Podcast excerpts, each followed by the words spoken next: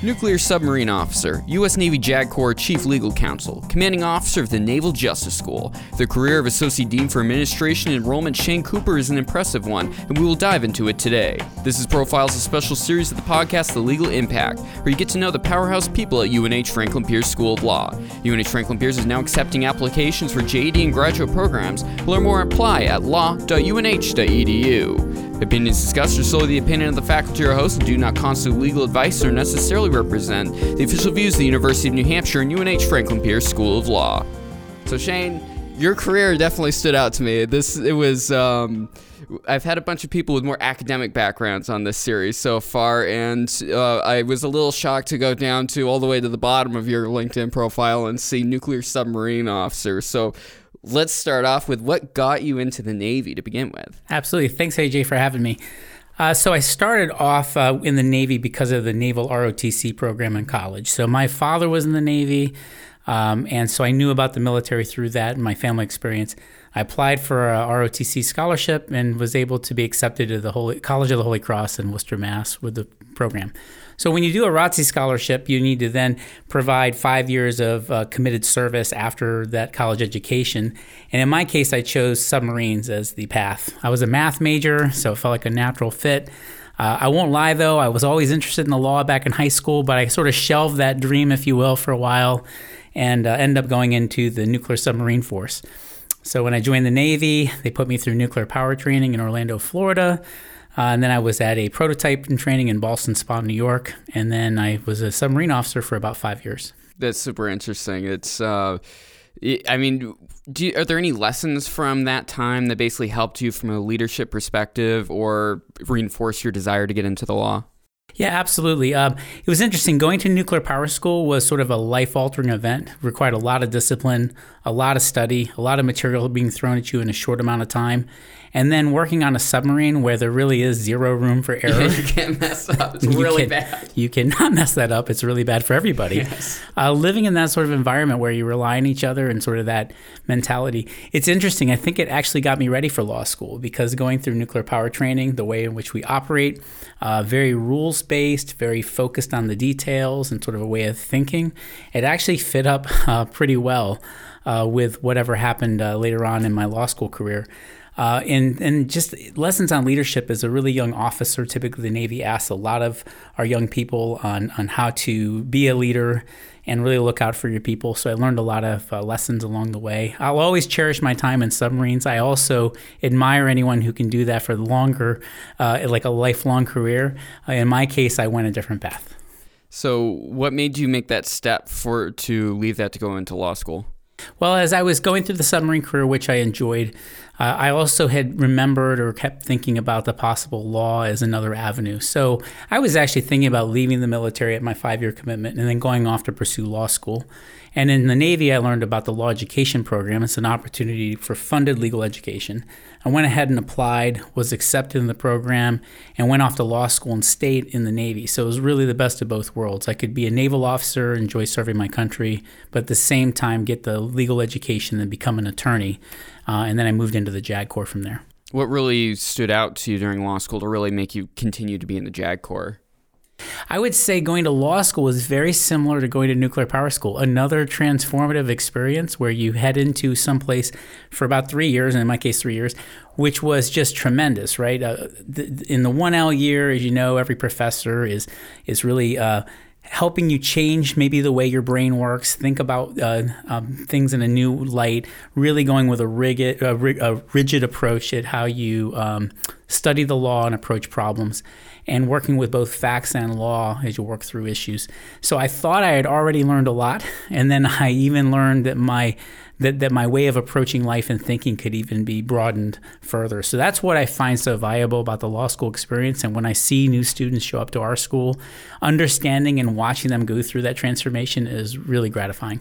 Yeah, it, you don't really think about it on the onset, but you consider if you're a lawyer, you're representing other people, you're leading someone to be able to navigate through the legal system, whether it's uh, the intellectual property side where you're filing forms and it's more uh, paperwork driven, or you're in a courtroom defending someone from the criminal perspective. It's uh, it must have been easy. It, it must have really been helpful with that career before that to kind of continue that path. It was, and the thing that you learn as you join the legal profession is this heightened sense of responsibility and accountability that you share. And I already had a feeling of that with my past career, but it was really driven um, in a different way when you join the legal profession. And so that's another thing that has been interesting to me to, to watch here. We may admit students in their early 20s, maybe their first professional experience. We admit students who are in their late 40s and up to 70 years old who have been professionals all of their lives. The common theme for all of those students that come to a law school for the first time is being really hit with a new way of thinking or another rigorous approach in this profession, which is unlike no other. Uh, so I think it's a transformative experience for anyone who joins law school. What's your advice to anyone that wants kind of a sim, not necessarily the background before he went into law school, but your law school career with regards to they want to go into the JAG Corps or other military related uh, legal aspects? Uh, what sort of advice or tips would you uh, offer? Sure. So, f- first of all, when they get to law school, uh, express that interest early and start researching. What's wonderful is that if you get started early with the uh, the armed services in those in that legal profession, there are typically internship opportunities. I strongly recommend that anyone's interested in possibly being a judge advocate would look into an internship. You can do those as early as your first summer or your second summer. And typically, I find people that do the internship, it's really two benefits. One is it's a great testing experience for them to see if this is really what uh, would be something they'd want to pursue for a while. And then, second, it typically uh, is an opportunity for the Armed Services Branch to learn more about you and increase your chances of um, being selected for a commission based on your performance during the internship. it's just like a business. There's only so many people they can accept into these roles. Absolutely, yeah, it's pretty competitive. But what I have found is more success with those uh, students who do the internship. Um, and so, um, fortunately, you know, with someone like me here as a judge advocate, I'm, I'm or former judge advocate, I'm happy to sit down with anyone uh, to help uh, talk them through that possibility uh, and then help them with the application process so you've once again looked through your LinkedIn. There's there's lots of roles, which just seems to be pretty common with people that are in the military. You move around a bit uh, over time as there's needs in different areas. Uh, gloss over a bit. What was your career path through the JAG Corps? Sure. So the first uh, uh, judge advocate assignment I had was uh, in Pensacola, Florida, as a prosecutor, which is a typical first assignment working in some form of military justice. Uh, and I also provided some command services advice, a little bit like in in-house counsel. Mm-hmm. So I really learned how to be an attorney at the beginning in, a, in an initial role, which is similar to most of your entry level uh, uh, positions when you first get in the military. So I really learned uh, some of the basics of practice. I also uh, advised some clients with legal assistance matters as well. Um, after that first tour, I went off to back to the submarine force of all places as an in-house counsel or what they call a staff judge advocate uh, to a submarine group in Bangor, Washington. And uh, it's there that set sort of a path, at least in my career, a theme of doing in house counsel, staff judge advocate roles. So if one can think about being a corporate Counsel, yeah, that's what I was about to say. All, right. all, the roles you're saying sound very familiar to corporate attorneys. yes, just add the military part of that. Exactly. So I would be responsible for running a small legal office that handled all of the things that you would imagine most organizations or corporations would manage, and you're doing it for the principal leader, the admiral in this case. You'd advise on disciplinary matters um, EEO complaints that may arise, Privacy Act questions, or Freedom of Information Act uh, uh, questions. Uh, there may be some mishaps and collisions, and investigations internally are required.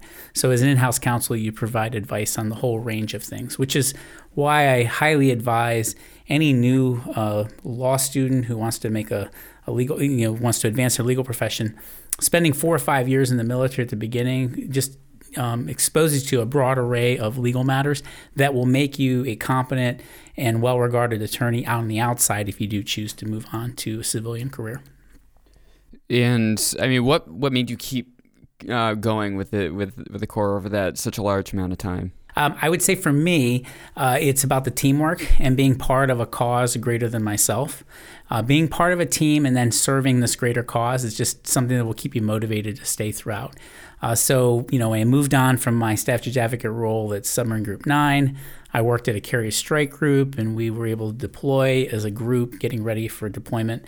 And then um, following through on that training um, in uh, combat zones and, and uh, overseas in the Western Pacific, and I really enjoyed being part of that team. Um, later on in your career, as you move on, you'll kind of unfortunately get off the deck plates, and now you head up to the headquarters. So I'd work at Third Fleet, and I'd be helping some of the younger attorneys in those roles in the field and advising them, and them helping, you know, the Third Fleet admiral in that case uh, with uh, the supervision, oversight, and training of the forces on the, the West Coast. Eventually, uh, I would move on to a regional legal service office in the Northwest as the second officer there in charge, um, helping out all of those new judge advocates, much like I was back in Pensacola, uh, getting their feet wet with the practice.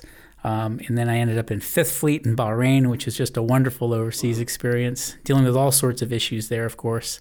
Um, and then uh, taking you home here on my last on the career in the Navy. My last job was at Naval Justice School in Newport, Rhode Island. Yeah, I mean that must have been a, a shift for you. You you unfortunately uh, got in at kind of the worst possible time when you look at the global stage of uh, late 2019, and uh, that must have been uh, trial by fire with regards to to that. But it, it's um, before I get into that, just just super quickly, I mean, what what is a standout experience during your time in the JAG Corps? Like this, like this is the reason why I I really look back on being like this is something I greatly enjoyed.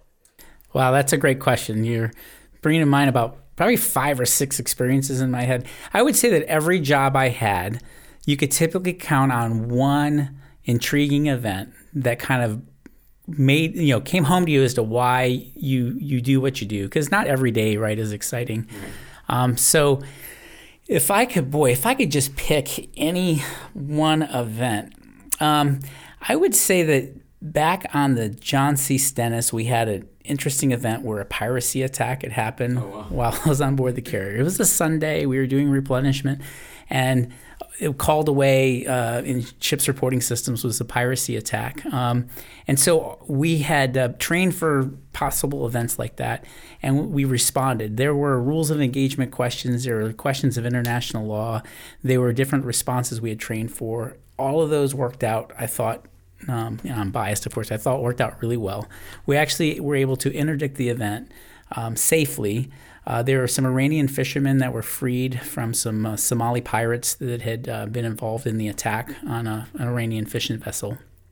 Um, ultimately, it required this investigation after, which I was uh, asked to marshal up, uh, which was really sort of a, an ad hoc um, event with NCIS. We were able to put together the investigative paperwork. We were able to safely hold those pirates in detention for a period of time. Um, ultimately, transferred them over uh, to the Seychelles government and, uh, eventually uh, effectuated a criminal prosecution at trial uh, for these um, individuals. All of the different moving pieces that had to make that happen, and all the quick thinking and all the training, um, really was a gratifying event for me professionally to work through that. Plus, it's one of the strangest, most unique situations ever, right? So yeah. I can always look back on the Navy, and, and, I could tell you that there's probably five or six of those type of stories uh, wherever I was serving. Um, that I can think back uh, and be proud about how I was part of a bigger team and, and doing good work. That's amazing. So that must have been a big transition to go from from that that side of things to academia. I mean, was that just a job fell into the lap sort of thing where it was kind of like I, I want to have a more steady location to live uh, or was it uh, academia spe- specifically was interesting to you i mean what what led to this change well, I think I mentioned briefly that I was at Naval Justice School as my last uh, uh, tour in the Navy. And at Naval Justice School, we were in charge of all legal education and training for all of our newest advocates in the Coast Guard, the Navy, the Marine Corps, and our paralegals. Um, and as you get towards the end of one's career, particularly in the military service, you start to think about how can I give back? How can I help others that have uh, that are going to be coming into the service? And that was just a, a, a wonderful mission. I just enjoyed it a, a lot. But as you as you know, then the pandemic hits, and we had to pivot and had to work through it all. And what I found about being in charge of an organization like that was just how important it was to deliver good legal training to our judge advocates, our paralegals, and we also would train executive officials on compliance uh, with the law. So, knowing I had that interest, uh, quite frankly, as you say, things falling into place, um, I saw the opportunity come up here with UNH Franklin yeah. Pierce, and I studied a bit more about the school. I saw how there was a, a, a, focus and an orientation on providing a good legal education to our students, the best possible one, uh, getting them ready for practice. And, uh, and then, as, as a way of bit of background, I grew up in the New England area. My wife was from New Hampshire. It just seemed like a, a really good fit. So, um, working through the search process and learning more about the institution, every time I met a new staff member or a faculty member through that process, it just cemented for me that that was a good place to be. And so when you and it all always has to wrap up in the military. It's, it's sort yeah. of a younger person's uh, uh, adventure. Um, I can't think of a better way to start a second career, but to work with law students um, to to essentially give back and help these new law students form up their own professional identity and get them ready for practice and you get to know the individual students a lot more than you may not see at the uh, Naval Justice School. I'd imagine. I mean, is that um, is prof- like professionally, personally, is that a little more fulfilling to be able to like, okay, I can see this student I met is now here and will be graduating in three years. Absolutely. So my last experience, I usually get ten weeks. I would get ten weeks with the student after they've graduated law school, after they've passed the bar. So I would see the product of all the various law schools out there in the country, and then I would work with them to get them ready for practice in about 10 weeks, along with our team. Um, here, though, with that three years of time, I'm just forming um, relationships and meeting each of the students and working with them is really going to be a gratifying experience. And just watching their growth over a period of time has been helpful. And then I'd also just briefly mention just uh, the number of veterans I have run across yeah. here at our school. We do have a lot, especially if you look historically. I mean, the first class, the, I mean, we had many from there that were Vietnam vets that were, were here all the way back. Yeah, well, I have to say, just talking with the veterans, and then uh, I've uh, been uh, helping Professor Levy as a co-advisor of the Veterans Law Society. Um, you know, of course, sort of a special place in my heart, right, for, for veterans. Um, of, of course, I am looking out for all of our students, but it is nice to run across a veteran here and there, share some experiences, and uh, look out for them as they're heading into their next career looking forward, I mean, what is, what is exciting to you uh, for where the school's going? I feel like the, the school's always changing in some way. It's uh, we're small and we pivot a lot, and we're interested in uh, what's coming up. Hence, we have the hybrid program and such. I mean, what excites you going forward being here? Well, that like that culture that you just described, the way the spirit of innovation at this school was another thing that uh, really excited me about UNH uh, Franklin Pierce. Um, I like the idea of taking risk, looking into what's possible, and trying it. Accepting some margin of failure if you need to, as you uh, sort of break a few eggs along the way when you innovate. Uh, but that spirit of innovation is is definitely part of the DNA of the school, and that's what I enjoy. So for, so far, what I've seen and what I'm really excited to be a part of is the growth of this hybrid program.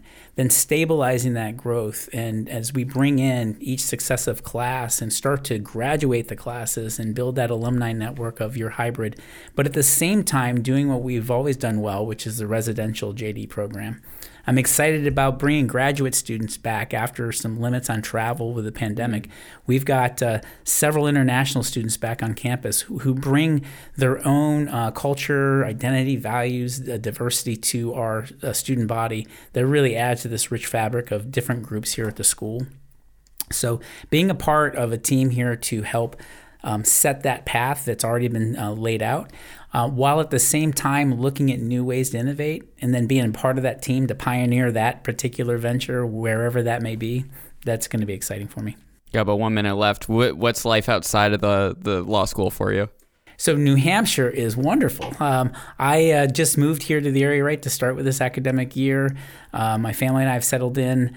Um, I just love the scenery here. The um, the weather is starting to turn cold, but I actually don't mind that. The four seasons, uh, the people have just been wonderful and friendly. Um, Concord is a beautiful town. Um, just getting into this area has just been wonderful. So I'm just looking forward to the the rest of the seasons uh, um, along the way. Well, we're excited to have you on board, Associate Dean for Administration Enrollment, Shane Cooper. Thanks for joining me today. Thank you, AJ. Thanks for listening to Profiles, a special series of the Legal Impact presented by UNH Franklin Pierce School of Law. To spread word about the show, please be sure to subscribe and comment on your favorite podcast platform, including Apple Podcasts, Google Podcasts, and Spotify. Also, be sure to check out law.unh.edu slash podcast to get all the back episodes of the show.